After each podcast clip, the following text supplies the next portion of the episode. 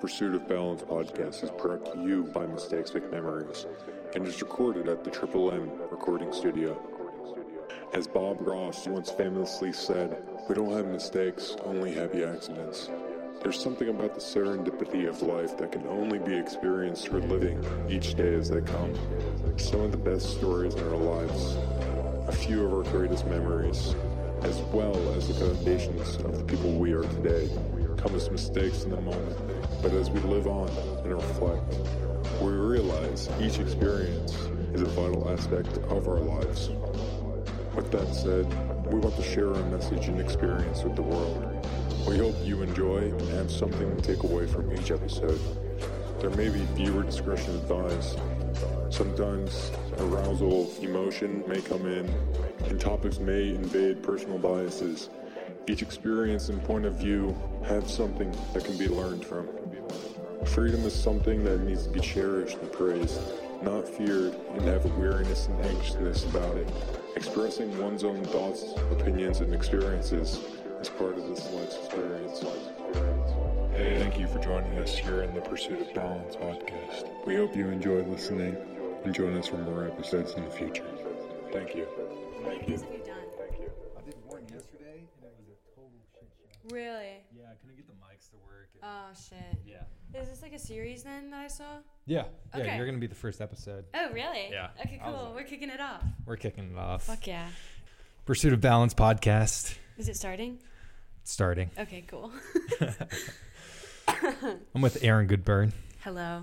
How long have we known each other? Um, It's a, four, it's a while. eight, seven years. Sixth grade, right? Oh fuck, my math is wrong. Three, seven, eight, nine, ten. What? Ten years. Ten years? That's crazy. It is. Lots of changes. Yeah. Our brothers, or your stepbrother and my brother, played baseball, and Yep. yeah, that was that was a crazy. The first time I like fully met you was in the hallway. You came up to me. You're like, "Are you on my brother's baseball Oh, team?" Yeah, Shanahan. I like, Well, because your dad coached the baseball team. mm-hmm. And so honestly, I might have known them earlier than sixth grade. Because when did he start doing that? Maybe like fourth.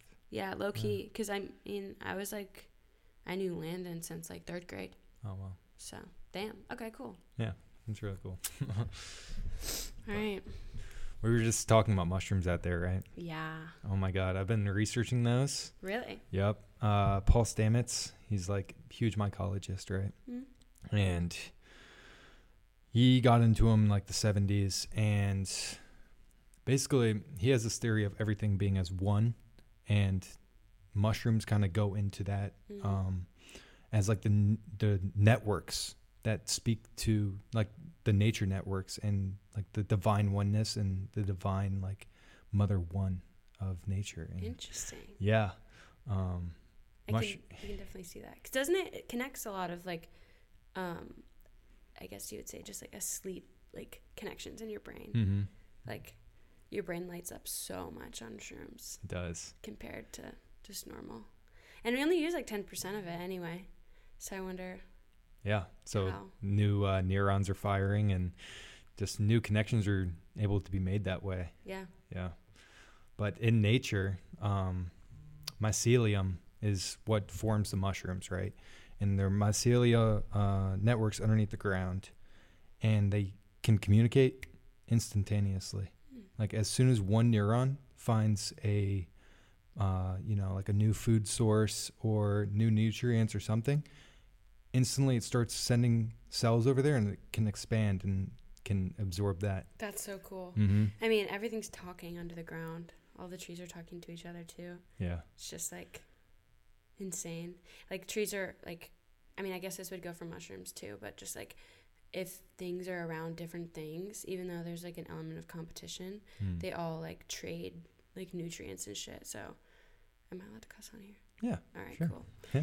They like trade and they like help each other. It's it's really cool. Yeah. Mushrooms actually have a part in that um I can't remember the name right now, but it's it's like um a symbiotic relationship where so a mushroom will grow with a tree hmm and then it'll communicate with that tree or with that plant Mhm. um And there was this one study where they put uh, mycelium in a pot. Uh, there was a constant that didn't have the mycelium. mycelium. There's like five plants, and then there was another one that did. And they put this disease, um, aphids, I think it was, or Mm. something. Yeah. And um, after a while, like all five of them started developing this thing where it would like go against the aphids and it would not allow that disease to come in. Oh, that's cool. And then it Yeah. didn't do that in the control. Yeah, it didn't do that. It just got uh, devoured Killed by by, them. yeah. aphids. Dang. Yeah. That's crazy. That is crazy.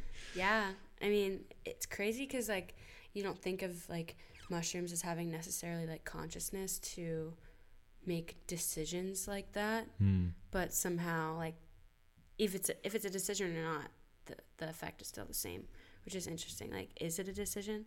hmm or like is it like what is it if they don't have consciousness but they can like do that for themselves? They can. it's interesting. It poses i've, I've been learning about consciousness this semester. Oh yeah. and it, it it's a very interesting concept. Like m- the mind body problem.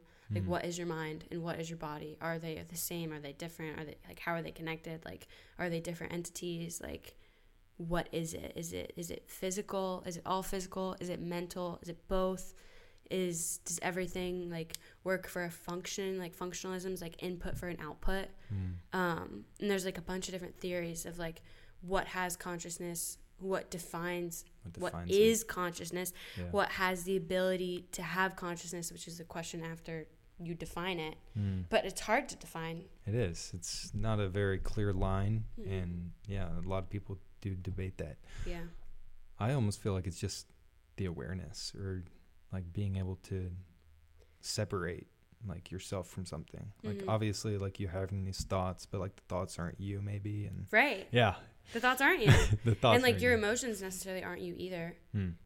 you just have emotions that are fleeting and um, You're conditioned to some of them and yeah changing that conditioning can open up your world. yeah Yeah. yeah it's really it's interesting there there is physical stuff right your body's physical your brain is physical but then it acknowledges that there's also things that are like intangible happening so like mental states Hmm. um, which it doesn't solve the mind body problem at all but it, it poses interesting questions about like the the the instru- the relationship between like our physical life on earth and then like our mental lives like in our heads Hmm. but it's it's it's really it's it's interesting i don't know Yeah, that sounds super interesting. it's thought provoking for sure Yeah. It starts uh, setting those questions and And it's like what are we and like for animals for instance like they have consciousness but like we don't know the extent of it and Mhm. like how do we assign consciousness to like certain animals and how does that lead into empathy and how does that lead to like us valuing their lives um, does consciousness determine like the value of a life does it not if they can't if if something can't think something through like does it matter as much Hmm. it, it it's really interesting. Um, yeah, it is. and then it also like for free, like talking about consciousness and free will. It's like Yeah. if we're conscious, if we do ha- do we have free will? If we're conscious, Hmm. um, because there's that life force going through us that's telling us something, right? Right, Is and it then- actually your free will? right. And then if we don't have free will, then how can anyone blame anyone for doing anything? Right? Like Hmm. if if I were to go out and like kill someone and I could claim that I don't have free will because something it, it's uh, determinists is the the term for people that think we don't have free will. There's like hard determinism, um, determinism, and then like compatib- compatibilism. Um, but yeah, so basically, hard determinists would think that you can't blame that person because there's everything that's set to happen is already set to happen because of the things that came before. It, it's it's interesting, yeah, that is. but all of these like things kind of relate to each other, like consciousness Hmm. and opening up new lines of consciousness, and I don't know. Yeah, I mean, mushrooms definitely have uh, that consciousness effect. Yeah, absolutely. uh, awaken something inside of each of us, right? hmm Um, I've been looking into Hermeticism. I don't know if you're uh, spiritual or anything, but On a um, path. the first law of Hermeticism, uh, the natural law, is mentalism. So whatever you perceive in your mind is kind of what you see in this realm.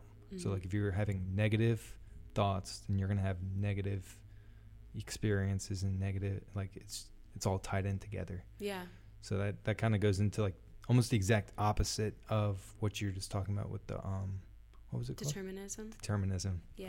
Yeah. That's interesting. Mm-hmm. So, can you say that again? Hermeticism. Yeah, like what is that? Is that like a like It's a ancient uh, occult teaching, okay, Um, which literally is all religion. So anyway, but it its roots are in uh, Greek. But before that, it even went back to the Egyptians, hmm. and before that, it's theorized that it could have been in Atlantis. Wow. So yeah, So it got some history. it's got some history and Well, that kind of goes perfectly in today's topic with about perspectives. hmm. Like, if you have, if you ch- wanted to change that perspective, could you change the output of your life? Sure. Like, how powerful is that? In that, in Hermeticism. yeah. So with Hermeticism, there's also this thing called alchemy, where I read that book. you read alchemy, Yeah, or The Alchemist. The Alchemist. Yes. Okay, so you know about like the seven stages. Um, it, it wasn't. I don't know. I didn't say that explicitly. Oh, okay. It the book was about um like taking. You, you go through a journey and like everything's like symbolism and stuff, but it, it's really cool and Yeah. it's about finding a treasure. But oh, And that treasure is your your pure soul. basically, Yeah. yeah, it's a good book. So like through that alchemy, then like that's how you change the inner workings of your yourself, and that's how Mhm. you get in tune with your higher self and your true self. Um, but there's seven metals, and the first step is like calcination. So you heat up the metals. The first one's lead, and you turn this lead, this poison inside of you, into something that can help you, and which the poison would be like your past experiences, traumas, hmm stuff like that. And through meditation and through that deep working, you evolve with each step. That's cool. Yeah. So what's the seventh metal? The, the seventh Like- metal is, I believe it is gold. Hmm. What does that symbolize? It's pureness and the, Like nirvana? almost nirvana. Yeah. Okay. Nirvana we were talking about. I was talking about nirvana last night with my roommates. Oh yeah. Mhm. Kurt Cobain. Nirvana, as in you've reincarnated so many times that Mm. you, your soul is like an all-knowing entity, and you've like basically like learned everything you can. Because we were talking about how that fits into religion and like um, spirituality as a whole, and like how that doesn't necessarily. I mean, I guess you could you could crunch nirvana and the concept of it into any box you want to fit religion, but Hmm. we are talking about how that fits into like astrology and stuff um, with like what you're what you need to know in this lifetime Yeah. What experiences you need to learn from. sorry i was like working last night and i couldn't stop with dry coughing it's so annoying You're Like- still working at the pizza place. Yeah. Is it awesome? Mm, no Not anymore. No i'm gonna quit i actually just applied to another job last night Oh wow. But- what is your major again? my major is english professional and Mm. writing and rhetoric um, i have a minor in environmental studies and sociology That's so sweet. yeah i gotta start studying for the lsat this next month Oh whoa. i know LSAT. Fuck. Is that law school law? Oh, law school. Yeah, but in in in in this t- in light of this topic, Mm-hmm. it was interesting because I was looking at my like ast- astrological chart Okay. and like there's like different houses and like the different houses mean different things. Um, and my third house has like the most of my stuff in it, like all my signs basically. And the third house is like communication, Hmm. which is interesting because like that's what I what I like that's writing. Communication is writing, reading, researching, speaking, positive change. Like we're maybe going to talk about in a little bit. Yeah. Um, even this podcast right now, just like heavy on the con- communication, like learning that like communication is going to influence like a lot of like what I learn in this life. Yeah, definitely. But it is interesting to see like the concept of reincarnation and like why you would reincarnate. Mm-hmm. Yeah. Language is limiting too, Mm-hmm. but it's also like expansionary at the same time. Mm. Like it's like double edged sword. Like yeah, you can only say so much, but you can also say so much. like words are so powerful um and like it's interesting to see like how you can make your sentences more powerful and like if you put like the subject really close to the verb, it's Mhm. gonna automatically be like a more powerful statement. Um, it's just like interesting how you can like move them, move words around like puzzle pieces to, to get a certain message across, um, to eliminate some type of misconception, um, whatever. But So just moving like a certain word closer to the verb, a subject, your a subject subject. closer to the verb. to the Um, verb. it kind of like at least in um, what I've done a lot this when I've been in college is uh, like environmental activism through writing or like social activism through writing. Um, so if you're trying to create characters, um, like for instance, um, we were writing an um, in op-ed on Middletown, Ohio. Um, they have a really bad pollution problem from like their industrial um, like basically just industrial base that is Middletown, Ohio.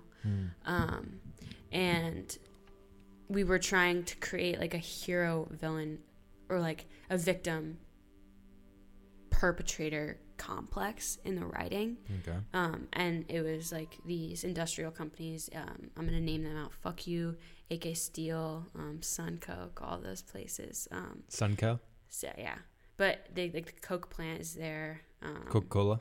no, like the Coke plant for um, making steel. Ah. So um, it, it was a couple other companies. AK or I guess Cleveland Cliffs just bought AK Steel, um, but it's basically the largest flat rolled steel mill in North America. Uh, yeah, it's huge, and that's where it is. Um, and And it it pollutes the area around it. oh yeah, Just from what the process is to create that, or Uh, well, that's bringing up other things. They have like the same thing in other countries, and it creates like half the amount of emissions. Um, they can do steel in a cleaner way. They, it's just more expensive, so they choose not to. of course. Um, but yeah, they like had to buy a whole street because benzene leaked into all the houses. Um, there's been like, um, and one of our community partners, like, I think like seven people in her family. They've all lived there for like generations. All died of the same type of cancer. Um, just good crazy stuff. So we were trying to like create like a little like the residents are the victims, right? Mhm. They're getting taken advantage of by these companies, um, and so when you're talking about the companies, you move the name or the word steel plant because we can't you can't call them out for legal reasons or whatever. But you move that close to whatever verb that you're talking about, whatever thing that they're doing in the sentence, and it creates just like a more powerful, impactful sentence to the listener or the reader. Interesting. But yeah, I mean, language is cool. Language is it's cool and like we definitely could create I mean, a more complex language. The English language doesn't really make that much sense Yeah. like logically. um, but I mean, I think I think it's whales that have the most complex Mm. language in the world. Through their echolocation. And Yeah, the- like they can talk to a whale on the other side of the world. Whoa. Yeah, whales are crazy. Yeah. Speaking of whales, fucking 235 got beached back in August, right? Where? Uh, I think off the coast of Australia. Oh, I may Yeah. have heard about that. I'm Yeah. not sure the details though. I don't know the details either, but it's pretty scary. Um, it doesn't happen like every year, but it happens More sometimes. frequently now. Yeah. Yeah. Um, I've been looking into the uh, magnetosphere and the electromagnetic field of this Earth, Oh, yeah. and that might come into play with how the whales are navigating through their oceans. Mhm. Um, because like at the bottom of the ocean, where the crust is, there's like this metallic that kind of like guides them where they're going, right? Mhm. And that's how they know how to journey across the fucking world. Right. Um, Get to their one specific breeding ground. their breeding ground. Yeah. Yeah. That's crazy. So what have you like learned about that? Um, that it could possibly actually be weakening. Yeah, Yeah. I've heard that. Um, Don't know much about it though. yeah. In 2000, NASA came out, which I don't know if you agree with NASA 100% all the time. Um, they've been caught in a couple of things of, over the years, but they said over the past 150 years, it's gone down at least 10%. Oh shit. and then uh, this European uh, s- space agency, so ESA, uh, in 2010 they came out and said that it was down five percent from 2000 to 2010. Oh, from the original report. from 2000 to 2010. Oh, So sh- in 10 years, one decade, it dropped 5%. half of what it did in 150 years. Damn. Yeah. I wonder what impacts that. What affects that? Um, I think it's like the humans, like obviously the carbon emissions. Everything. We can get into this later, but the electromagnetic field kind of moves in like this non-rhythmic pattern, and when compared like in the macro, like we've kind of seen this over time and time again, it happening, uh, the weakening, I should say. Uh, each day, like the strength of the magnetic sphere is kind of, you know, in this ebb and flow state. Like some days it's going to be stronger, and some days it's going to be weaker. But overall, right now, it's not being able to rejuvenate itself back to its full strength. Dude, we're fucking it up out there. Yeah, We Yeah. really are. we are. In the name of capitalism, too. In the name of capitalism and the ego. Yeah. That's it at the end of the day. Like, we used to be so much more in tune as a society Yeah. when we lived. We're so estranged. We are. We're, we basically created a fake world for ourselves to live in. Mm-hmm. and with like I don't know it. This issue com- came up um, in like talking about climate change with the the theory of like ecofeminism, um, and how we're the people who are making the decisions about how we're going to mitigate climate change, how we're going to stop what we've created. They're coming from. I mean, they're coming from like white old men sitting on Capitol Capitol Hill. Right. They're not coming from the people that are on the front lines of climate change, uh, Mhm. which are mostly women, um, because women work mostly in like agricultural fields. Um, women are like uh, very, I guess like I don't know the exact statistic, but they're much more at risk for climate change, like fatality, than men. Uh, um and and that comes down to like the patriarchy and like the assigned gender roles and stuff like women um that, that are assigned whatever. Um but it, it's interesting like if we listen to them if we listen to the people that were actually like knew what was going on like listen to the people that like had to deal with the effects every day were in the most threatened position mm, we we would have the most innovative ideas yeah. um, but because it doesn't necessarily help capitalism, it doesn't help economic growth. It actually helps us as a society. Mm, It's deemed like we're not doing that. Um, we're not going to give that thought. Right. Because Yeah, yeah, it doesn't make the money. But like, there's also this division that has been created by a facade, and I'm generalizing here, but people like can't see a purpose in life without capitalism, and so like moving past this division that has been created by this society and those who hold the power in quotations, like moving past this would be like almost the opposite of capitalism. You're going to be losing socialism. I'm just kidding. I mean, You're helping everyone. you're helping everyone, and that's kind of Everyone's a free rider. Which that's what capitalism hates. Yeah. Free riding. But everyone's a free rider. I mean, if you make something that I don't know. We're not ready for that yet. No, we got to take baby steps before we can get there. Yeah, One can dream though. yeah, but the other impact that um, the electromagnetic field is getting waned waned on is the sun. Like I don't know how much you know about the sun's impacts, but there's this thing called uh, solar radiation. Mm-hmm. There's solar storms. Mm-hmm. and there's um, emissions that come from these giant balls that like the s- surface of the sun is emitting coronal holes which push these particles out and the emf field of the earth is supposed to be able to like reflect those and not let those in which That's the ozone, right? Uh no the electromagnetic field Oh shit. yeah which is like a mile above the earth i think Okay. so it creates um, geomagnetism of the the core, and Because it's metal. it's metal, but it's also liquid on the inside.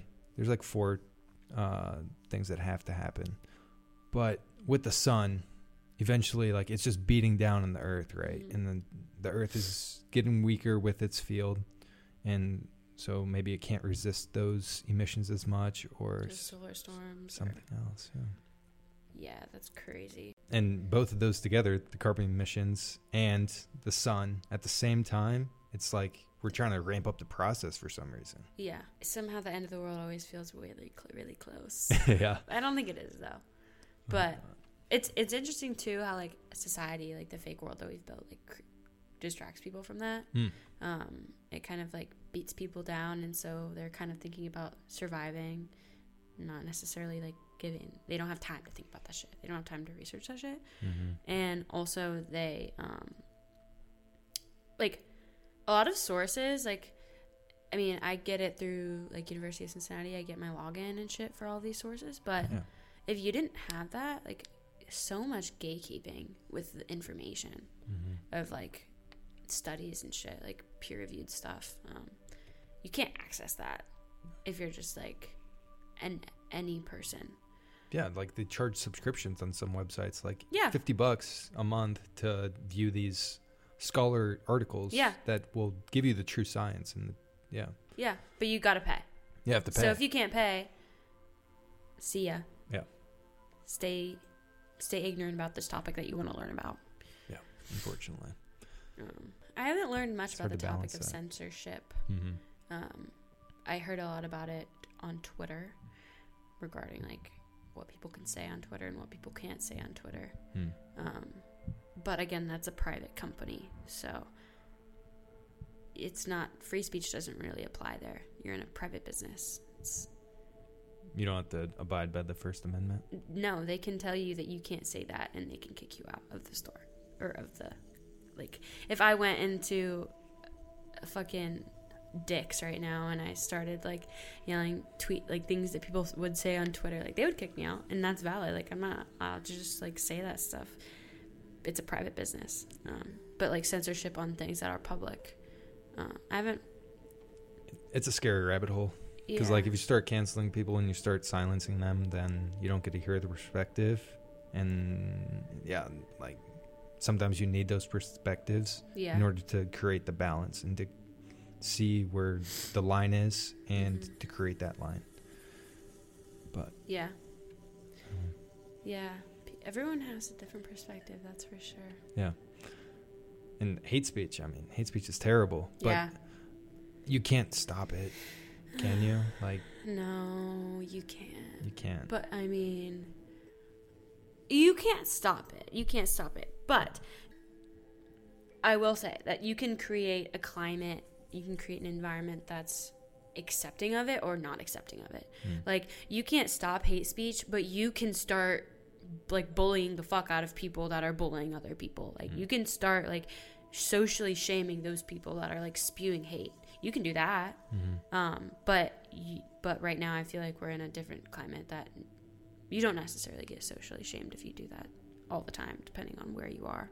right Um, and it's like a lot more acceptable now to like say things or do things or think things like some like early 2000s maybe like 2000 i don't know i'm gonna pick a year 2008 Okay. know. no not 2008 we'll do 2007 2007 in okay. 2007 i feel like things that people say now would not be acceptable in 2007 certain things as in like like hate speech. Oh hate speech. Hate speech particularly. Okay. Because like hate speech has gone up like insane since like i mean 2016 interesting. Um but yeah. Just because of the access to social media and that or? I think it's a combination of a lot of things. Um i think leadership um played a big role um yeah when you Social have when you have one of your biggest influencers um in the americans eye the president just saying these things yeah because he wants to and it's disrespectful can. yeah no one's really stopping him yeah um yeah it probably enforces and yeah enhances other people to do the same it's like oh he's doing it yeah I can. He he doesn't like those people either. Neither do neither do I, and he's the fucking president. Like it just and it, it goes into like the division aspect too. I mean that's what hate speech does, Yeah. divides people. Um, and like like we said with like the climate change, we that's the opposite that we need right now. Yeah. Like we need to be unified, like unified the most, but we're not. We're Yeah. like an opposite side. Yeah. Um, With the climate change and like the environmental things that happen on this earth, do you think the mental health could be from all the disasters that we've done to the earth? So like the earth is giving back out the energy and it's almost going into the collective consciousness yeah. and then it's sickening our own minds and our own way that we feel because we have that disconnection. Yeah, I, I think definitely. Um, I could see that. I think you could look at it more as like instead of the earth giving out negative energy, you could look at it as we're draining all the positive energy from the earth. Ah, yeah. Like, I don't think the earth inherently has any negative energy. I think that people do, and that, which is interesting because uh, I feel like people are the earth or whatever. Mm. Um, how are we connected to that divine one or whatever? That's an interesting caveat as well. But um, yeah, I, I think that we're we're taking, we're taking, we're taking, we're clear cutting forests, we're overfishing our seas, we're polluting our waterways, we're agricultural runoff, we're we're everything, we're just fucking Putting everything up. plastics in the ocean. Yeah, we're the ones putting the the negative energy there. We're draining We are. the goodness and the life and the divineness like of the earth. Cuz like the earth hasn't done it. The earth and and the funny thing about it is like the earth, the earth can withstand volcanic ash asphyxiating everything every life form on earth. The earth can withstand having an ice age that like just everything is covered. Like the earth can mm-hmm. withstand like all of this shit. And we're over here, we think that we're like these like big, mighty, smart individuals, the only thing with consciousness. And it's just such a small perspective. It is. It's that ego. It is the ego. The ego. I don't know if I said it or not, but the big ego with a capital E, that's like the life force that is inside of each of us. And that's what keeps us going. That's why I can't hold my breath and die right now because that life force of the ego, the big ego, is through me. But then through the small ego, which creates this attachment to the material things, to the thoughts that we have, and to uh, conditioning that we've been given through our experiences, that's what creates that negative that is almost a pathological disease, Hmm. which Eckhart Tolle goes into in this book here, What book is that? A New Earth. Oh. Yeah. What's it about? Uh, creating this new earth for, I mean, each of us, but also like inside your mind Mm. and having that new perspective and that new awakening almost. That's cool. It is. Is that is that the book that talks about the first thing you were talking about that starts with an H? Uh, Hermeticism? Yeah. Mm, no. Oh, No, different. it doesn't. I mean, it has some hermetic teachings, but it also has like Jesus teachings. Mhm. Um, because Jesus is bigger than himself. Um, he's seen as like this great figure, but he was human at the end of the day, and Mhm. each of us can believe that he could have gotten these through, like, because he's just like all of us, and he has that that fire going through him. That Mhm. so he got all the special powers that he did through the practices and the meditations and the spiritual alignment. Interesting. Yeah. That's cool. It is, but I'd love to give you an excerpt from this book Yeah. about the pathological ego. Yeah.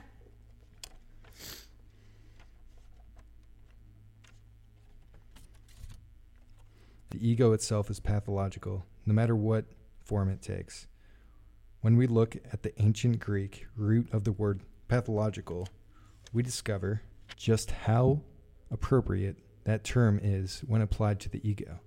Although the word is normally used to describe a condition of disease, it is de- derived from pathos, which means Hmm. suffering. This is, of course, exactly what the Buddha already discovered 2600 years ago as a characteristics of the human conditioning. A person in the grip of the ego, however, does not recognize suffering as suffering, but will look upon it as only an appropriate response to any given situation. Hmm. In its blindness, is incapable of seeing the suffering it inflicts on itself and others. Unhappiness is an ego created mental, emotional disease that has reached epidemic proportions. That is interesting. So they said, it, which is interesting that they said patho means um, like hurt, Uh, suffering. oh yeah, which means suffering. Pathos. That's super interesting. Patho or suffering or disease. Which I'm trying to think of how that relates, like, because pathos is emotion. In like English literature, Hmm. you use pathos, you're inflicting emotion. That's interesting. That is. Um, so that's interesting also because they're saying that the ego so the ego is inherently pathological. Yeah. And if you don't recognize your ego, you will continually be in a state of suffering. Yeah, you'll feed. You'll keep feeding it, and you'll keep feeding it, and you'll keep feeding it, and then it's like a dependency, and it's part of you, and you Mhm. identify so much with it. So what do you think recognizing it does then? If you can't get rid of it. Once the awareness is in, then you become aware when it is active and when you are feeding it, instead of like not knowing that you're feeding it. So if you subconsciously feed the ego, then you're gonna keep feeling that suffering, essentially. Okay. Yeah. I mean, yeah, that makes sense. Um, Mhm. I mean, if you're like you said earlier, if you're working from your past traumas or whatever, you're that's your trauma response. Like that's what they said in the the um, the excerpt you've just read. Like that's what you're going to work from, work from what you know, Yeah. right? Um, so to be able to be aware of that and kind of change that purposefully and consciously hmm It's is, huge. Is interesting. Yeah. Yeah, it's massive. Yeah. uh, and it it happens when we're kids. Like we start having these attachments through these material objects that our parents give us, and hmm goes along with capitalism, but it goes along with just a lot of stuff as well. And Yeah. it's been around for thousands of years now, but like he said in the excerpt, uh, the Buddha, 2,600 years ago, realized this. Right. Like, I want to learn more about Buddhism. hmm It's very interesting. it is. I was meditating before you got here. Yeah. How do you meditate? Depends. Um, so beyond the house, I built or I cleared out a little space in the forest. Really? Yeah, it's got like a little clearing so I can have like the sun beating down, and then like the sh- trees over top for some shade. Mm-hmm. Um, there's a river off to my left. Oh. Yeah, So you just sit there. I'll just sit there and become grounded and just allow my thoughts. Groundwork, literally. It's important. It is. Uh, just let the thoughts come and let the thoughts go. Don't become attached to them. Don't let them hurt you or just go back to that inner light and that inner feeling inside of you and feel that presence. That's cool. Yeah, it is. I have a hard time meditating. I don't. I can't like just sit and let thoughts like flow through, flow through me like that. I like meditate by journaling. Oh yeah. I can't just like. I mean, I can just sit there, but it's harder for me to do that than to just write it down. Just sitting still is is difficult or Just sitting still and just trying to be quiet in my mind. Like I Mhm. think I've put an emphasis on like the peaceful quiet when not that's not necessarily what meditating is. Um, Yeah. It is what you just described it as as like free free flowing and fleeting thoughts and Mhm. emotions. Um, kind of like letting it run through you like the water in the river you're sitting next to. Yeah. But um, yeah, so I I kind of have to do that by journaling, which I've only started doing like for the last year. Yeah, me Um, too. I like journaling too. Um, yeah. It's good because then you can go back and see it as well. like, yeah. Oh, I used to have these thoughts, but look at me now, and Right. just having having that down is And like to to go back and maybe once you've recognized that ego or um, a certain lens that you're working through, hmm. to go back after you've uncovered that, and like you can see like the thought process with that ego or the thought process with that lens. Yeah. Um, yeah. That's definitely a type of definitely a type of meditation now. Journalism. Yeah, Yeah. yeah. for sure. Yeah. So, are you gonna like keep trying to do like the the I don't know. I feel like my life's been just like freaking insane recently. Just like I've been busy and like I've had no time to just like sit and just like zen, yeah like fully zen without like substances. um that made that sounded bad. I mean, without weed. Without um, weed. without weed, not substances, weed. Um, but yeah, I don't know. I, I kind of just journal. I would journal like right before I go to bed, Okay. just like something slight, something little, Yeah. nonchalant. But I'm a bad. I'm bad at like making time for it for sure. Yeah. But I do feel good after. It's like going to the gym. Like you're always gonna feel good after you make time for that. Right.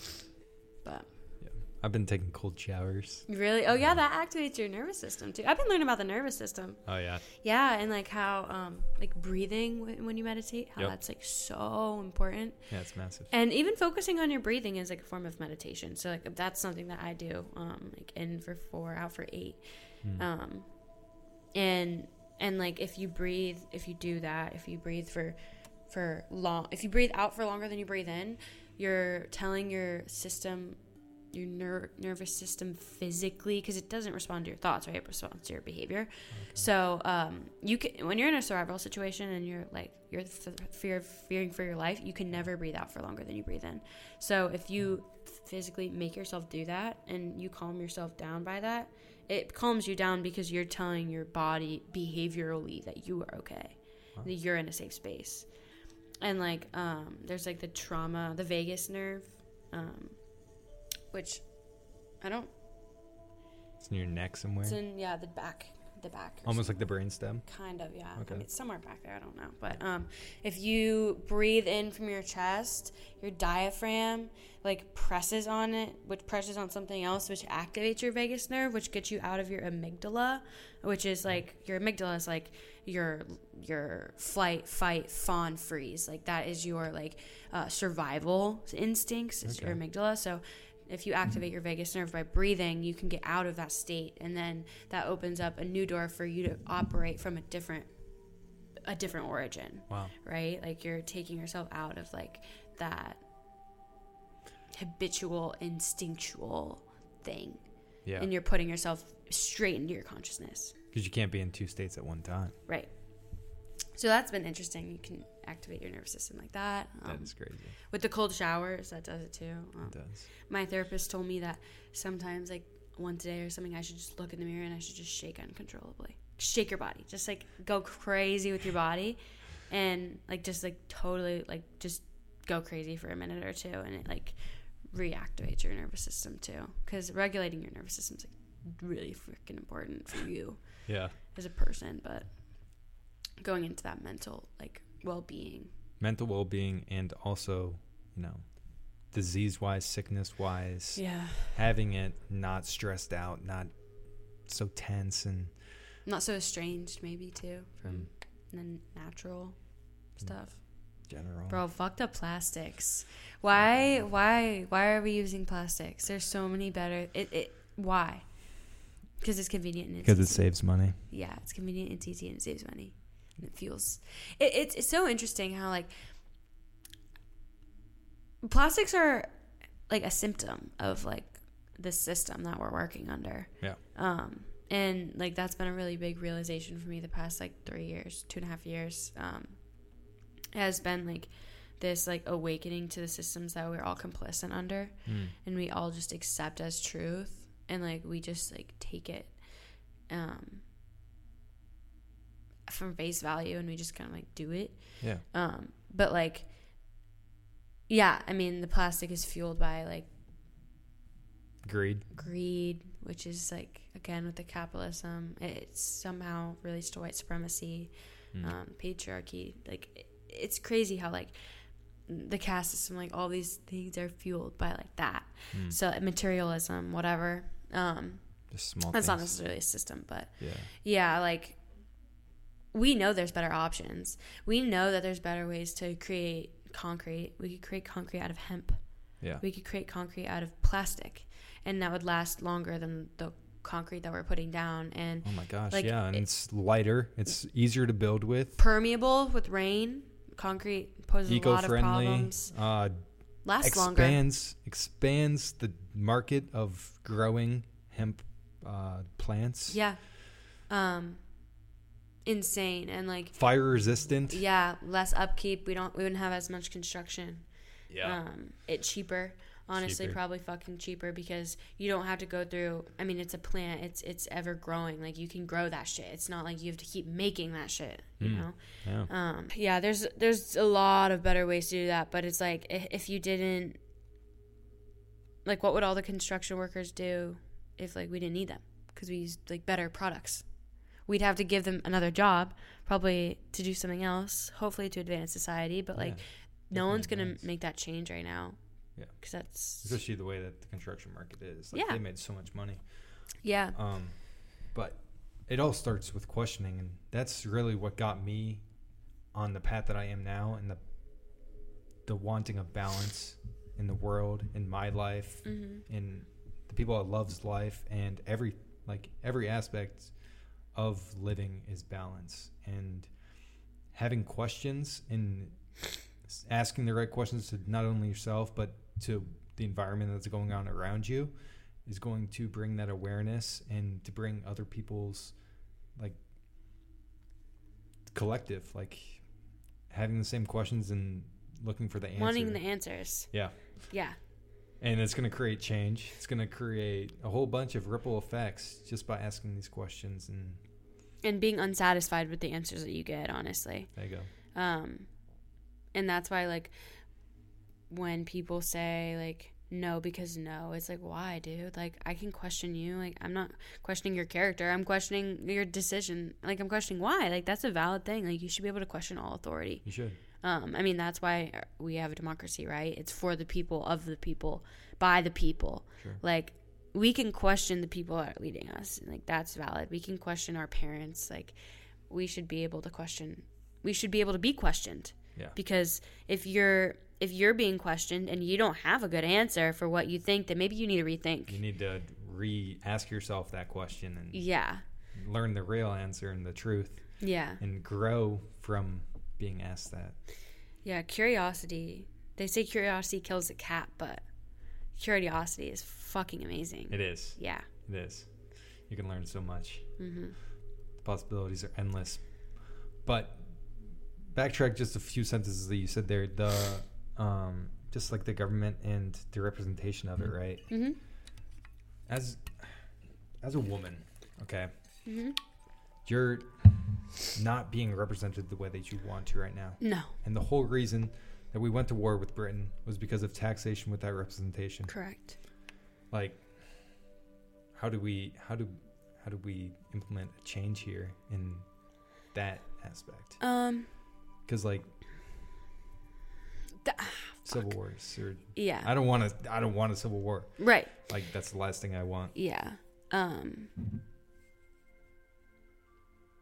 I will play devil's advocate and say that the Civil War was very helpful last time we had that. I mean, it was obviously horrible that we had to have that, but Yeah. it was very revolutionary. Um emancipation proclamation hell yeah, like Yeah. fuck fuck yeah. We needed a civil war. we did And I don't know, I don't know that we need a civil war right now, but um, it's interesting that you say as a woman because um,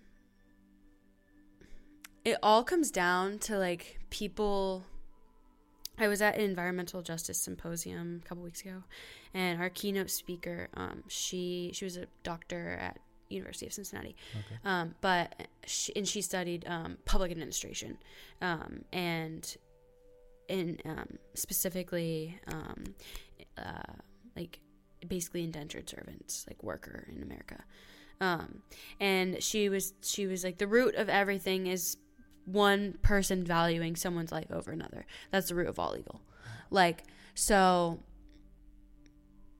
women's like men like in our society right now with the systems that we operate under. This is not to place guilt on any person, but um, Don't we should be able to talk. Yeah, we Yeah. should be able to talk about this stuff. Um, men's life, men's lives, easier they're at a higher. They're they're more valued. more value They're more valued in our society. I mean, if you think Is it- about abortion, um, the choice is not valued. The bodily autonomy is not um, Yeah. there. Um, like you can say in cases of rape or incest, but then you're not saying that a woman's choice matters. Like I don't want to have a baby because I don't want to have a baby. yeah Like that should be valid as it is because it's my body and like it's my choice. choice. Um, but I mean, that's just a good example of like men and then men and women and then you think about like white people and then like people of color and like minor- minorities in general like white people's in America, Mm-hmm. at least I can speak to my experience. Um, white people's lives have been proven time and time again to be valued over people of color's lives. Um, and so when you're talking about the positive change that we need to reconcile these like wrongs, um, it it's kind of like fuck, right? Because all of this is stemming from the caste system Mm. that we have. It's stemming from The ripple down effect. yeah, and and it's these are not systems that any one person governs. They're systems that we all uphold through actions that we do every single day, through comments we make every single day, through thought processes and biases that we've been conditioned and we've learned um, in the environment because we grew up in this type of environment. Um, so, I mean, you have to start valuing these people, right? You have to start valuing women. You have to start valuing every person and their opinions um, because one is not better than the other inherently Yeah. uh, which is kind of what the basis that we're going off right now with all of these divisionary like subcategories and shit. Like one person is not inherently smarter or has more creative or innovative ideas just because of one aspect of themselves.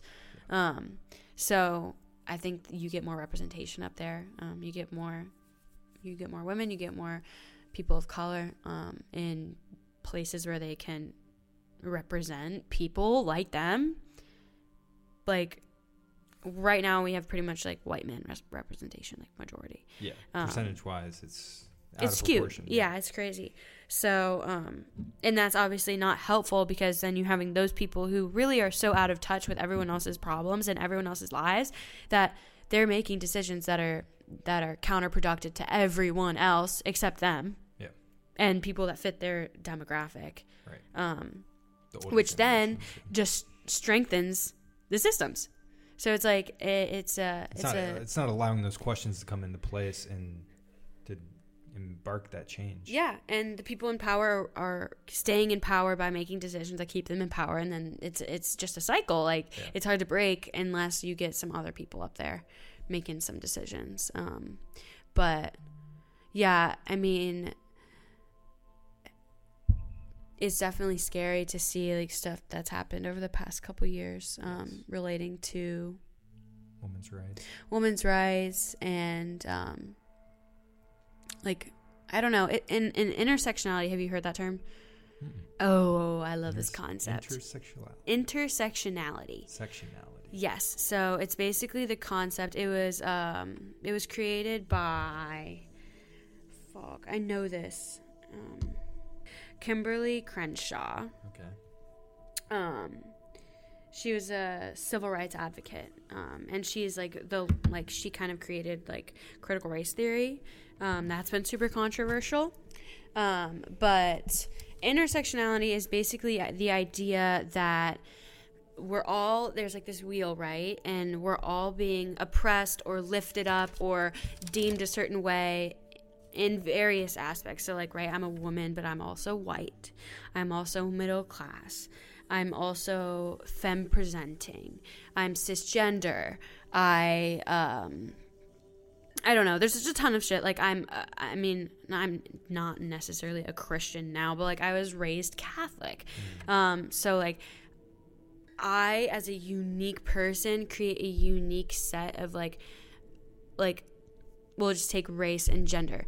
I'm a woman, so I'm oppressed by the patriarchy, but I'm also white, so I'm lifted up by white supremacism. So that puts me in a unique spot. Okay. And then you add in the fact that I'm Christian or Catholic by by um, how I was raised, so that adds something. And then you put that I'm a female and I'm female presenting, so I'm air quotes around this like what you would call like socially just like the norm like i am socially like the normal for like what people are thinking um Okay.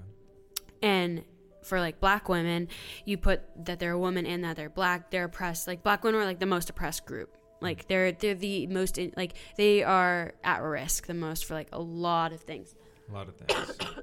Misinformation, uh, not being represented, and yeah, def- a lot, a lot. Yeah, and so intersectionality is basically the idea that like everyone's so unique and every part of you like adds something different. So you're not just defined by your whiteness. You're not just defined by your gender, or you're not just defined by your last name.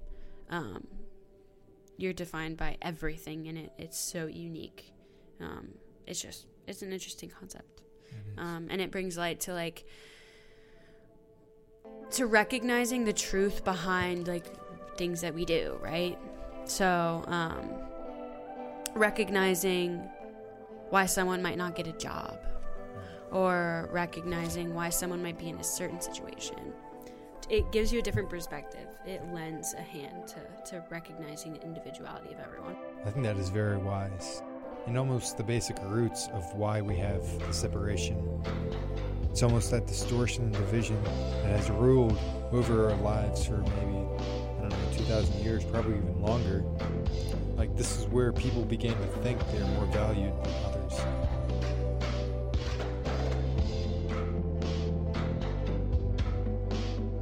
Think that's really interesting. I mean, with again with the dumbass gender roles, right? Like s- certain men, certain boys are brought up to think that their purpose is to provide and serve and protect, To and please. to please and whatever. And if they're and also to be strong, Mm. and like the definition that society has like abs- ascribed to strong is impermeable. So like your emotions, we shouldn't see them. You shouldn't be crying. You shouldn't be upset. Um, you why are you showing like immense happiness like for men specifically? Um, I mean obviously it's like literally the opposite for women. Like the stereotype is that we're so emotional, whatever.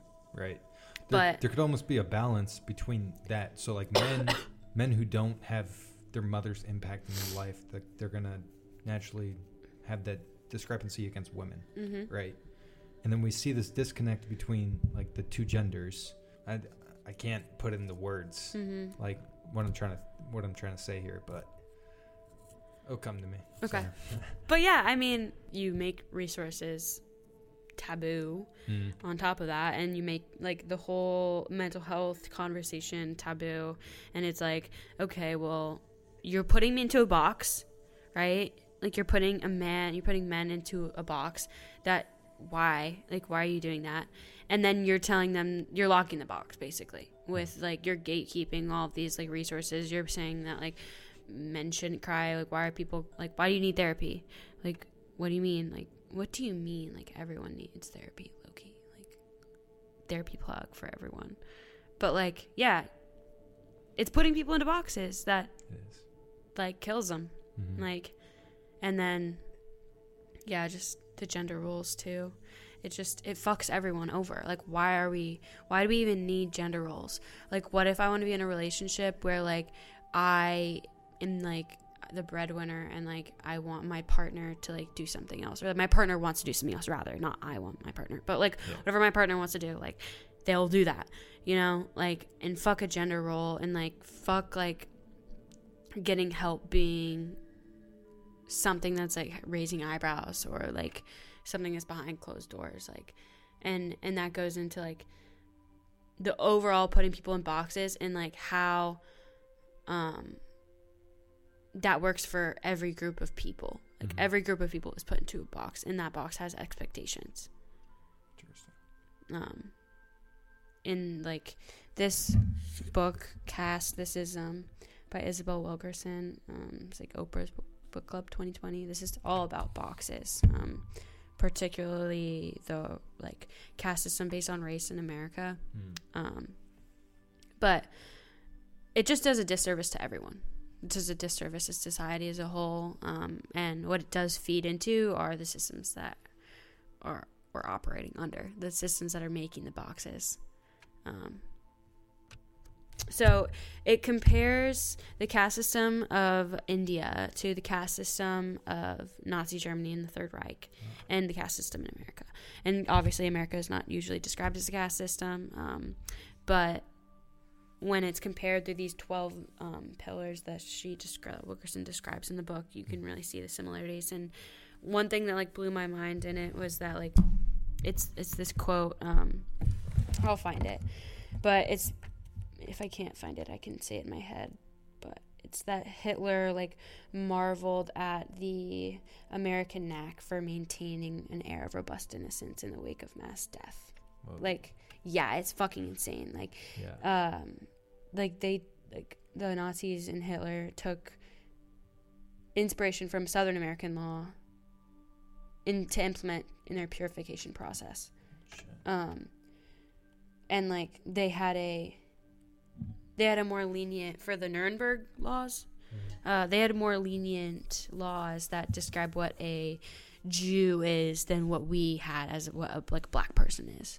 Oh. Okay, ours was one drop of African American blood, and theirs was like I don't know, like uh, something with the descent of the people. But it's just fucking insane. Um, Seriously. and like all of these, like these boxes, and like are just they're just they're not helping anyone. Mhm. Um, and back in the.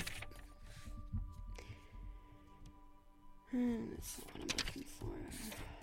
It's like a conceptualization of trying to understand yourself when really you're so much more than what we are physically. And I think each of us has the duality of gender. So, like, even though I'm a male, I'm still gonna have these female sides. Yeah.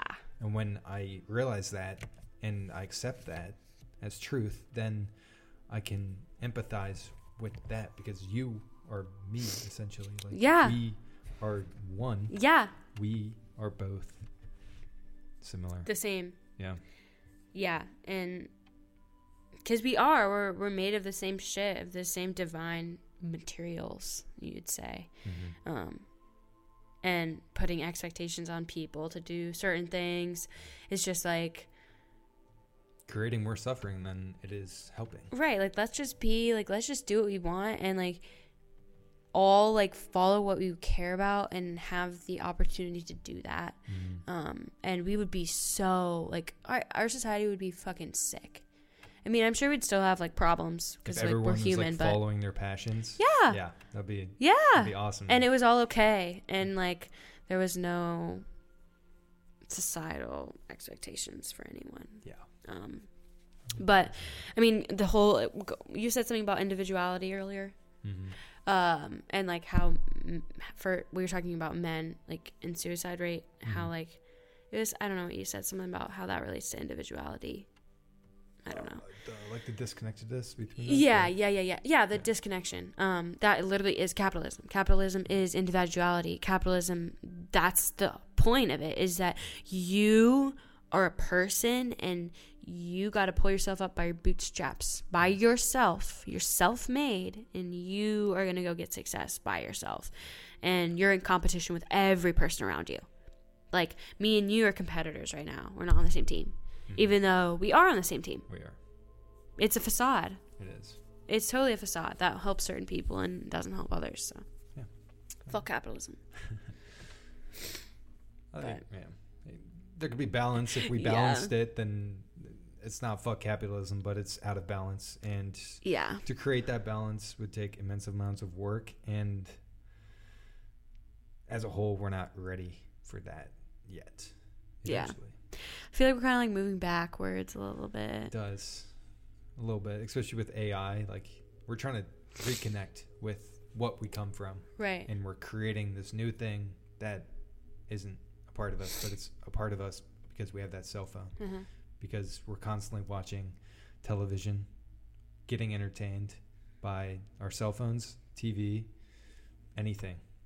Would you say that cell phones are an extension of you Oh, and like your consciousness? Maybe not consciousness, but it's an extension of you. Um, Why not your consciousness? I mean, I guess it could be your consciousness because it does learn like your habits. and like you have memories on that phone. You do. Like if you like uh, this one example was um, a, a, an old man with dementia Mhm. he writes everything down in his notebook. Everything. As soon as he thinks it, he writes it down so that he knows that it's there, right? His consciousness is that notebook, arguably. His thoughts, everything are in that notebook. That and and like he looks to his notebook as his brain. Wow. His brain transfers everything to the notebook, and the notebook's an extension of his consciousness and his self. And that's obviously not confined to paper and pencil. Like that could be translated to an iPhone or Yeah. whatever. I mean, they're doing fucking chips and people now. Um, Yeah. but like an extension of it. Like I wouldn't remember a lot of the stuff if I didn't have my phone. Mm. So Yeah. I. we're That's already a merging. We're already Holy shit. merging with AI shit. Yeah, we are. Mm. The next step is scary, and I hope it doesn't really come into fruition. Honestly. Yeah, yeah. Yeah. I I don't know though. I mean, people are. That's like the. I mean, um, aside from, um, mass weapons of destruction, Mm-hmm. um, that's like a big biggest threat. Honestly, would be like cybersecurity, and like. I don't know if I'm like concerned as much about like robots as I am like people being able to manipulate technology Mm. to do things. There's there was this thing about weak AI and strong AI. Hmm. And there was uh, like so weak AI is uh, AI that can imitate humans, it can imitate consciousness, it can imitate thoughts, but it's not imitating thoughts. I mean, it, it, it isn't creating thoughts. It's just imitating thoughts. That's weak AI. And there's there's this theory that like you can have a strong AI that creates thoughts and creates things instead of imitates them. Um, and there hasn't really been a good argument for strong AI. There's been some arguments against it, saying that um, AI basically it's so systematic that like if you put 10 in there it's taking 10 as like a symbol. It's not taking 10 as like you have 10 things. Uh-huh. So like the difference between us and ai is that we have experiences and ai is imitating like an input for an output. Like hmm. it's so systematic there's no meaning and that's like the hard problem of that relates to the hard problem of consciousness of why why do we have experience? What does spirit experience do for our consciousness? Hmm. Like why do we even need experience and stuff? And and that's a, a hopeful distinction between us and ai is that ai can't do that It can't experience. it can't experience it can learn through other like symbols but it can't experience Wow. can i go to the bathroom Yeah, for sure. In the hallway, you saw the hallway. That's all like the stuff that's going in my van. oh yeah yeah are Yeah, I showed you pictures of that. Um, yeah when are you planning on doing that Well, it's been a whole process. I started it back in the end of July, like this first week of August, and it's taken a lot more work. Like just ripping, like gutting the entire van was a huge pain. are you like furnishing it Yeah, oh fuck yeah. I put up walls, insulation. uh, dang I did the floors. Um, wow Yeah, that was a that was that was a pain. and because you gotta be crouched the whole time Yeah, you can't stand all the way up. so, have you done it all by yourself pretty much A lot of it, yeah. Nick helps me when he can, but and you're just gonna go like a cr- you're just gonna go I'm just gonna go. fire Yeah. that's fucking sick It is. It is. Um, I'm so excited, but there's also preparation steps mentally and like obviously I'm gonna need some money for that. right so, right you're, you can't just yeah. Can't just get up and leave. peace Yeah. yeah so you're going by yourself Yeah. I, I'm going by myself, but I think I'm gonna fly some people out okay to like you know let, wherever you are let them see the West too, like experience too. Yeah. And they'll have somewhere to stay. right And I'll also be able to experience them around me right while I'm also going through this. how process long are you like planning on doing it going on your trip I think I'm leaving in March and coming back in May. oh wait so two months march april may yeah. end of may three two two May. three months So yeah, March, April, May. So like Damn. two and a half, three. damn Yeah, that's a long time it is. Hopefully, I can see everything I want to see. Hell yeah I don't. I don't think I'll be able to see. It. Are you gonna go east coast tour at all or just west I think just west for now. yeah My brother lives in New York City, oh so if I wanted to, you could I could go out there and visit with him, which I may do like end of February, just for like a week. yeah But that'd be a huge switch up going from the East Coast, New York City life, right a couple weeks van later. life then going to van life. Yeah, damn yeah. that's so cool though hmm it's ballsy Are you trying to travel anywhere? Yeah, actually, um, my so my roommate Marissa, she's going to Switzerland um, in the spring for study abroad. Whoa. So she her visa doesn't end till July, like end of July. So I'm gonna go out there after I take my LSATs as like a little congratulations to myself present, and I'm gonna go to Switzerland for like a week and probably gonna travel out there. I took like this intercultural development or intercultural competency test. Okay. Um, and it's it's like you get your score and it's like a scale and there's like um, I think it starts with polarization, minimization, and then acceptance. There might be one before polarization, but it's polarization, minimization, and acceptance, and you're trying to get to acceptance.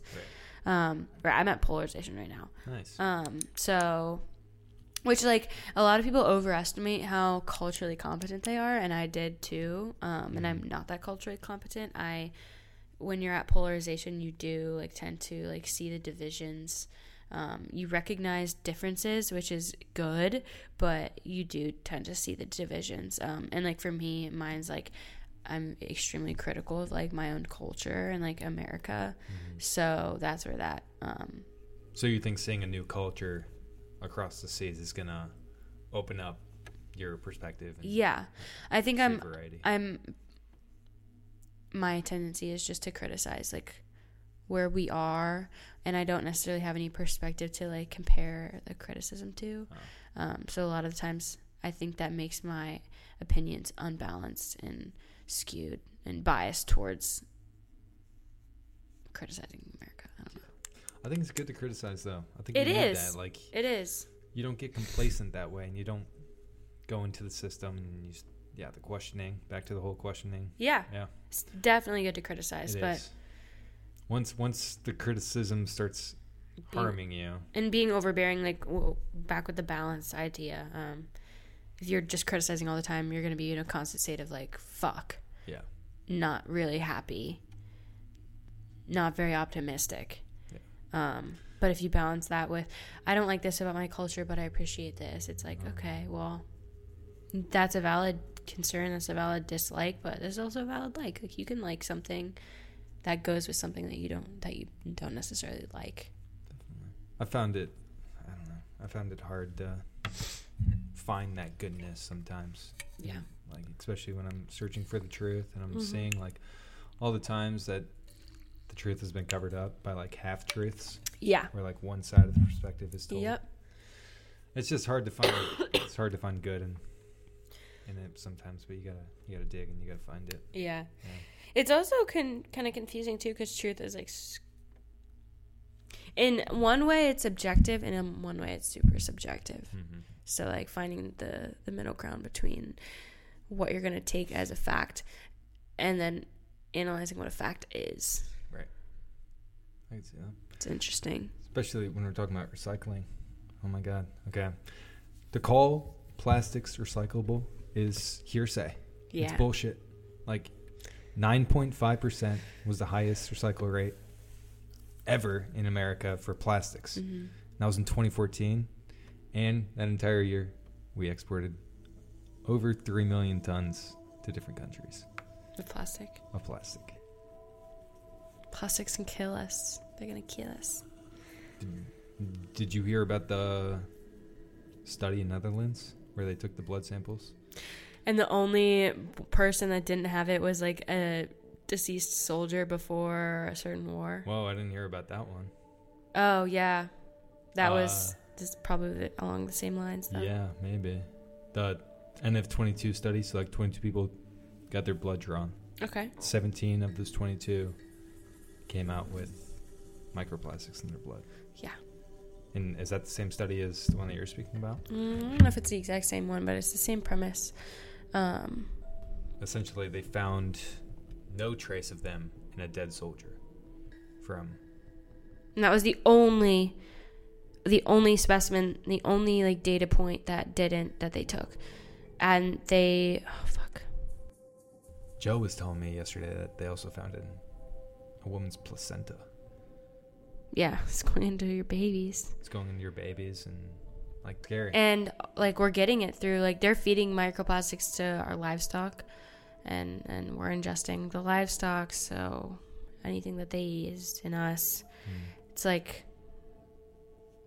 how did they not see this coming like we know fucking biology like we know ecology and how like trophic systems work and how like magnification works within like for certain like things um, and it magnifies as you get higher up the food chain Mm. and we're the highest in the food chain so we fucking ourselves We are. Which is like kind of the whole premise of everything right we're just fucking ourselves Yeah. with this with this made up like facade. yeah this society that we've made Yeah, definitely. And what? Where's the balance with plastics? Okay, like, sure, I understand that some things do need to be made of it, maybe, uh, because it is pretty good at not contaminating, I believe, and. But there's the substances that are made of those, like the the PETs, and there's like a FPAT or something. Those are the ones that generally have the most microplastics that do pollute water, human blood, and s- more. But I don't know. I just I can't find the balance in the usage of them. um But i think do you think it's because it's just so unnatural uh, plastics themselves, yeah yeah, um like the natural balance would be none would be none. Right. um so Okay. and we're already like and because you can't they don't fucking go away they're basically forever like not forever but like they're long ass time are forever Mm. um the balance is already fucked and then we're making more it's like yeah it, they're they're gonna permeate everything every organism every like ecosystem every habitat everything So to completely cut it out of our life now, though, is basically impossible. Um, yeah, I mean the the the the manufacturing of it to stop that isn't impossible, but if you're going up against like Oil. Oil, everything that needs it, that needs it with air quotes, because like there are alternatives, they're just more fucking expensive. Yeah. There are alternatives, it's just harder to make. Like, Like, cardboard. Like we see a lot of cardboard uh, juice boxes and cardboard containers now, right? Like Mhm. not even boxes, but stuff that you can hold liquid in. yeah, Like, yeah, that's good. hmm But that also poses a question of the chemicals that they use on the cardboard, Oh. um, like the Teflon shit. Have you heard of that? Mm. Um, so th- have you seen the movie Dark Waters? No, I haven't. Um, Recommend. well, uh, I haven't actually watched it. I watched a documentary on YouTube that was about the real story. Um, but basically, it was it, um, it was a lawyer from Cincinnati, um, and it was DuPont. It was a DuPont case. Um, they were creating Teflon, which that was the study. It was Teflon. Oh, the one that Teflon. found in one. Yes, and it was before it was created, and now every person has shit like Teflon in it. And Teflon's now like you can't produce Teflon, but if you just tweak one thing about it, it basically creates the same component. And because substances in America are innocent until proven guilty, and it takes a lot to prove them guilty, before by the time you prove them guilty, the impact's gone. The impact's done. Yeah. It's it, it, everyone has it. Um, so like it was on like the inside of pizza boxes, uh, every, it, those juice boxes that you're talking about. It's the chemical, like the coating that like pans, nonstick pans, um, is on those. Like so, we're ingesting this every day. So it's like it's like yes, it's kind of like they're both so bad. Like the balance, I guess, would be the balance between the two evils because You almost have to ingest it at that point. it's something. You have to find something, whether it's plastic, whether it's Teflon, whether it's uh I don't know, something else like yeah, low key. In the world that we've created, it, it, you can't unless you literally go off the grid. There's no way for you to not. I mean, the fruits that we are um, coated in wax sometimes. Yep. I've heard that. Um, like every the the things that they spray on our food, like the pesticides and all that shit. The uh, natural, they're un, un, unorganic fertilizers that they use to give more life to the soil so that our plants can grow. Which is funny because it kills the soil. It kills the soil, and in the Midwest, we had one of the richest soils, and we have absolutely fucked it. dude, yeah. There is no nutrients in our soils now. But also because they went away from like sustainable agriculture Mm. and they just started mass fucking producing shit. And Yeah. over half of that shit goes to livestock. It doesn't go to people Wow. because livestock. That's why like uh, there's ethical um, implications to eating like pig and um, cows because uh, alone they produce a fuck ton of um, methane, Mm-hmm. fuck ton of carbon, um, Just by greenhouse tooting. gases. Just yeah, tooting and breathing and and then they need a fuck ton of water, Mm-hmm. and then you need a fuck ton of water to grow the plants, and you also need a lot of land, and you also need a lot of fertilizer because that's how they do that now, and that takes up so much space when we could be doing so much with that space for humans, but we do it for livestock, and then we kill the livestock, and then there's a whole other process that goes with it, obviously to get it to your table looking like not a cow. Um, but wait, how do we get on this topic? uh, soil crisis. We started plowing. I think it was like ten inches of the soil to turn it over each year. And back to the first topic that we're on, the mushrooms. Okay, when the mushroom networks are in the ground, it naturally produces organic soil. It Yeah. naturally fertilizes. It naturally gives the symbiotic relationship for these plants to find new nutrients, to strive to the best and the fullest that it can. mm-hmm. And we have totally like digging down 10 inches, plowing, ruins all those networks. fucks, fucks all those networks up. Yeah. Like, it's horrible. And they're like not like they're just they're planting corn on corn on corn on corn. Okay, Mhm. well you need to switch that fucking up. You need to plant something else other than corn because the corn is taking all the nutrients and you're planting more corn which needs the same nutrients that the corn previously already took. So now you have to supplement it with fake nutrients and then the vicious cycle continues. It continues. And the first thing that the Christopher Columbus story told that the natives taught us when we came over was feeding the soil by giving it, you know, nutrients again, which they put like dead fish underneath the corn crops, right? And also crop rotation. Those Mhm. are the two things. Yep. And we didn't even listen to that. Nope. That that's why have you seen uh Love Death Robots episode about the yogurt? I don't think I have. no. Oh, you should wa- you should listen or watch that because Okay. it it's funny. I won't spoil it, but basically it's like this like yogurt like compound that like basically create like they become like really smart and stuff and it's it's you should watch it. It's only like 6 minutes long. It's on Oh. Netflix. It's on Netflix. Yeah. Um What was it called again? Love Death Robots um and the episode is called like when yogurt took over or something. Okay. Um, but yeah, like, what does that say about humans just naturally deviating from any plan. And just like doing what they think is best? Yeah. Listen, listening to that ego. Yeah. But yeah, um, microplastics are fucking us up among like, and like agricultural runoff Mm. also just like destroying the river ecosystems and um, the like wetlands and like everything else is just like there's so many chemicals so many chemicals that cause algae blooms Mm. suffocates everything under the surface of the water um, no sunlight in the water because the algae is just booming um, blooming but blooming. yeah. Causes a lot of environmental problems and it's interesting to think to see how environmental problems Mhm. uh conjunct with like social justice problems um they're very closely connected. It's so interesting like environmental health like like um just like to see who is like inflict who like has to deal with these problems is interesting and like how they conveniently like intertwine Yeah. and that's what's scary about it too because it's like the people that are making the decisions aren't affected by it so they don't understand the severity. And so they're not like acting with the correct amount of force or vigor Hmm. and then we get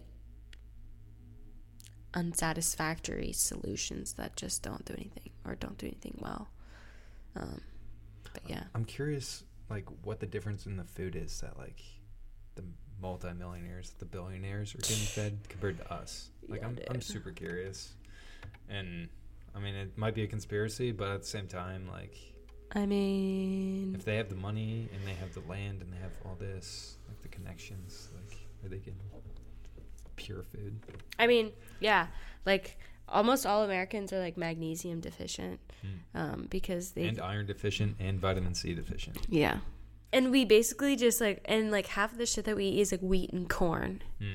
Like the burgers at McDonald's, that's what they're fucking made out of, and some chemicals. I haven't had a McDonald's burger in at least a decade. I had some nuggets the other week. Oof. I caved. Um, but yeah, the food. It's It's sad. and like we have access to food, right? But like so many people don't have access to like we have access to a grocery store, like with fresh food. Mm.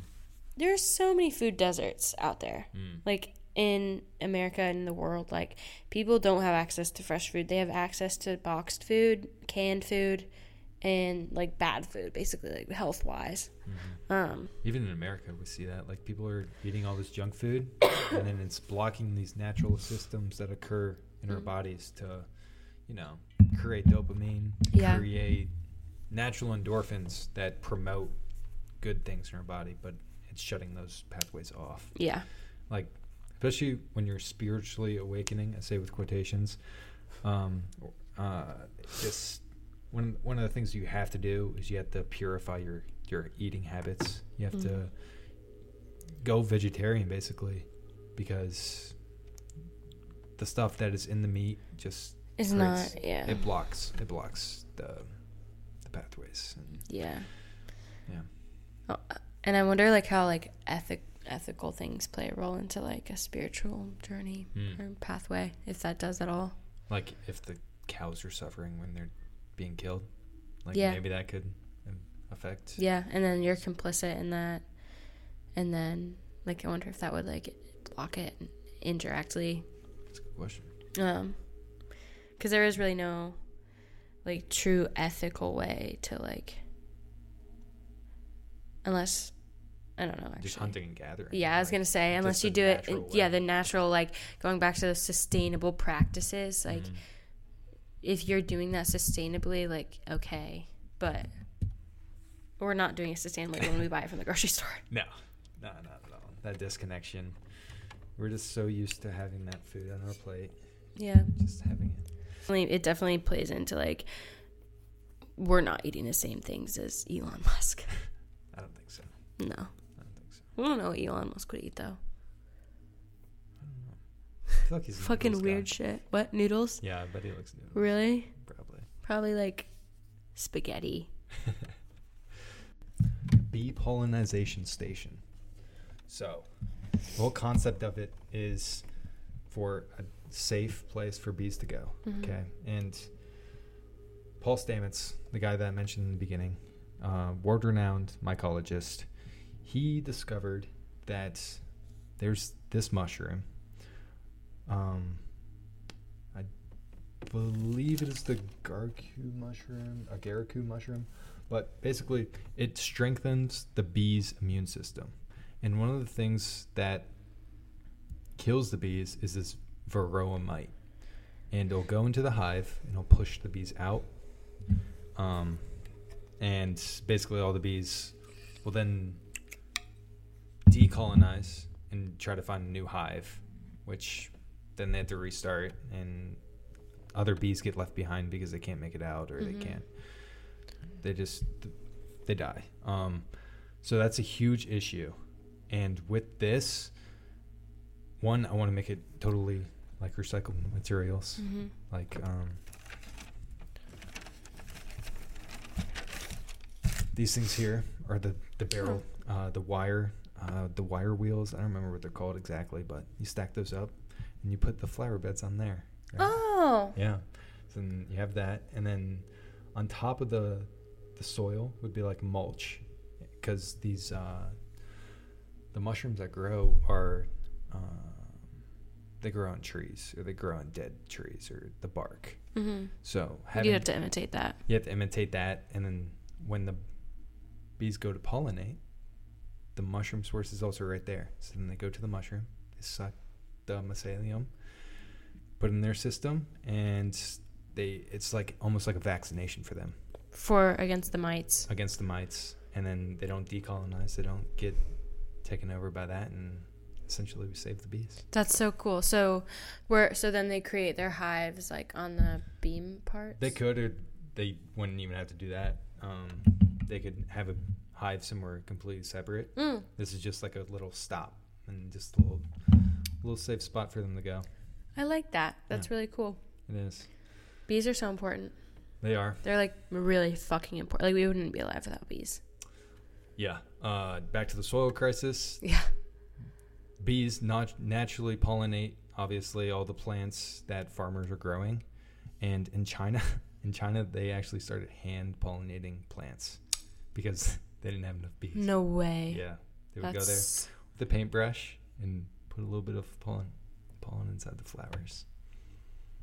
wow. hmm I don't know the statistics exactly, but I believe it is in the 70 percentile that mm, uh, wild bees uh, pollinate the agriculture in the in the United States. Yeah. So that's a huge percentage, but those bees are slowly dying off. Right? hmm It's scary. It's very scary. Yeah. Yeah, because we don't have enough people. To, I mean, we kind of do have enough people to hand pollinate, but we're not gonna do that. No, it's not very efficient. Mm-mm. And why would we do that when we have these natural little guys who Do that who help us? and help everything else. Mm-hmm. Like we're just the last stop, but like everything else has helped along the way. Yeah, we're we're the intrusive species. We are. We are We're the invasives. the invasives. Fuck. Uh, you posted on your story when you went to a museum a couple weeks ago. that was about the environment. It was like we all have this Mm. role, right? Which was it? Um, Was it like that quote, like a painting? yeah. It was like we have one purpose in this life, and that's to protect the planet that gives us life. Something like that. Everybody, every human being has an obligation to contribute somehow to this world. There you go. By Edith Carter. It was at the Holocaust and Humanity Center In Cincinnati. in Cincinnati. Yeah, that was a really cool museum. But um, yeah, that's that's kind of what we literally. That's what we do have. Thing. I mean, we're animals, and um, like the the whole point of each eh, like species existence is like to help the next generation of that species to thrive. To thrive, to live, to learn, to evolve. Yeah. Thank you. it seems like you got a lot of it figured out too. A good amount. Maybe you can meet some people, Yeah. give you some money to make that Get the funding. little prototype or something. Yeah, that's another thing. Like uh, the ethicality behind like nonprofits nowadays, like especially since the BLM finally Mm. came to light. Like, how many people like almost second guess themselves when donating to charities and donating to these nonprofits? Yeah, Like, greed has ruined it. it has it puts a bad light into Something that's meant to help. organiza- organizations that are actually trying to help. Yeah, But then you have like these bad ones that make it seem like ruin it. Ruin the stereotype for all of them. Yeah. Exactly. Yeah. Yeah. I don't know, but you could get like a person to fund it. I'm sure. Like you wouldn't. Like you could like do something with that if you have like all this shit figured out, like measurements and stuff. When you're on your trip, maybe. Yeah. Maybe. But Yeah. Yeah, It'd have like a whole uh, like water recycling system oh shit. down here. So like there'd be like a drain off to the left or right, and then it can collect rainwater and then feed it up back through. It'd be Um, cool if you could put an aquarium at the bottom, and then like it'd be like a recycling, Whoa. because then the plants would feed off like the fish, with the fish discrete, and then the fish would feed off the plants. Whoa. That'd be really cool. I don't know, maybe like a deluxe version or something. Deluxe, yeah. And, uh, Second edition. That'd be awesome. when did you like start to get like into like that environmental stuff? Probably after senior year of high school. Uh, probably like after COVID, because COVID like started raising all the questions for me for real. Yeah. I was so pissed off that my baseball season got canceled. Um, I was pissed off that just the way that society was Reacting. reacting and w- the stuff that we did to not prevent COVID in a Mhm. way. You know, like the systems that were in place there, uh, the stuff that happened during that summer with the Mhm. George Floyd, Yeah. everything just Collapsed. it collapsed and my entire world shook and I, had, I just started asking myself questions like Mhm. mm, Like why? why Like why we do shit like this? Yeah. Like seek the truth that's my big thing like seek the truth Yeah. find your truths and ground yourself that way yeah i mean we used to butt heads all the time in high school just because we had different perspectives which yeah. i was conditioned into those perspectives i didn't truly understand why i was saying them i was just Yeah. that's what i was told Same a lot of the time. Yeah. It sucks though when you like don't know everything and then you're asked that one question and it's like fuck. I don't know. Like I can't back this up. mm. And then it makes you just think about it in a different way. Yeah, I don't know. I don't know if my perspectives I think like I hold the same like values and like the same ideas, but I think that my what I what I blame is different. Like what I think the big problems are are different than what I did then. And I also think that I'm trying to like move to that um, minimization or yeah, minimization scale Mhm. on that like cultural competence. So yeah Where you see- working is to not blame people for what they say or what they think Mm. or like judge them because like that's just their lived experience. Like their lived experience has taught them that. So like learning to not like crucify people based on something that i might not agree with. Just being less intense about it. Um, and then like when you're talking to people just like knowing that you're not going to convince anyone of anything Mm. And that it's not a debate it should be a conversation because debates are never Productive. helpful or productive like you end up walking away pissed off not like with like knowledge that you didn't have before definitely you're more fixated on your side than actually listening to the Mhm. other side and trying to find the balance mm-hmm. Yeah. so i don't know i think it also comes with like age a little bit like maturity a little bit from high school it's just like. So like we're in bubbles and like this is what i think and i know a lot Mhm. and as you start to lo- know more you realize that you don't know as much as you thought you knew Definitely. One of the things, um, like during that COVID, I went to your house one day because we were having like a little get together, and I don't know if you noticed in your neighborhood, there's that deaf child area Yes, sign, yeah. right? And that's like something that I grounded myself to because it's honestly like a double entendre. So, like, obviously, there's deaf child, deaf Mhm. children, and it's so sad. But then there's also these deaf children who are only told things, and then that's like the only truth that they know, and that's like the only perspective that they have. So they're truly why deaf. Why? Because it's, their parents condition them this way, or society conditioned them this way, and like it's tough when you're 12, 13 to ask those questions, and it's tough to break out of like the way that you are That's interesting that you say that, but how does that relate to their deafness?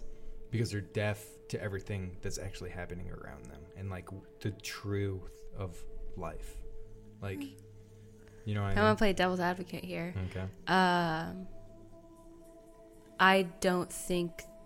I think that there you have five senses, and if you don't have one of those senses, like your other senses are gonna be, like you're relying on those other senses. So it's not like they don't have sight. Like they can read, they can write, Mhm. um, they can speak. Some of them can speak, um, but there's other ways of communicating and gaining information that don't have to deal with hearing it. yeah Um, and so I don't necessarily think that their freedom or path to asking questions and finding their own truths like is necessarily hindered in an immense way. It's definitely I mean I'm it, I'm sure that it's harder, yeah but I don't think that it's like debilitating in that way. Um, i'm talking more in like a metaphoric sense of children being deaf to what the actual real world is like. Not like deaf children themselves, but like me as a child, Mhm. I was ignorant to what was actually. Oh shit! I thought you were talking about deaf children. No, Oh, I was just- like, damn. just like little- seeing that sign, like just in my mind, I was like, "That's a play on words." In a Oh way. yeah, because all children are necessarily deaf, because they're only fed information that their parents have or that they're taught in school. yeah. So then I, that got me into music. So my producer That's cool. is Deaf Child Area DCA. Oh really? Yeah. I didn't know that. Yep, That's sick. that's pretty cool, right? Yeah, I never knew what that stood for. Yep, deaf Child Area. I like it. I like the meaning behind that. Thanks. Was it? Did it start from that sign? Did it really? That sign, yeah, That's so funny. it is. It is. Hmm. Introspective. hmm But yeah, and just the. Oh, sorry. My friend.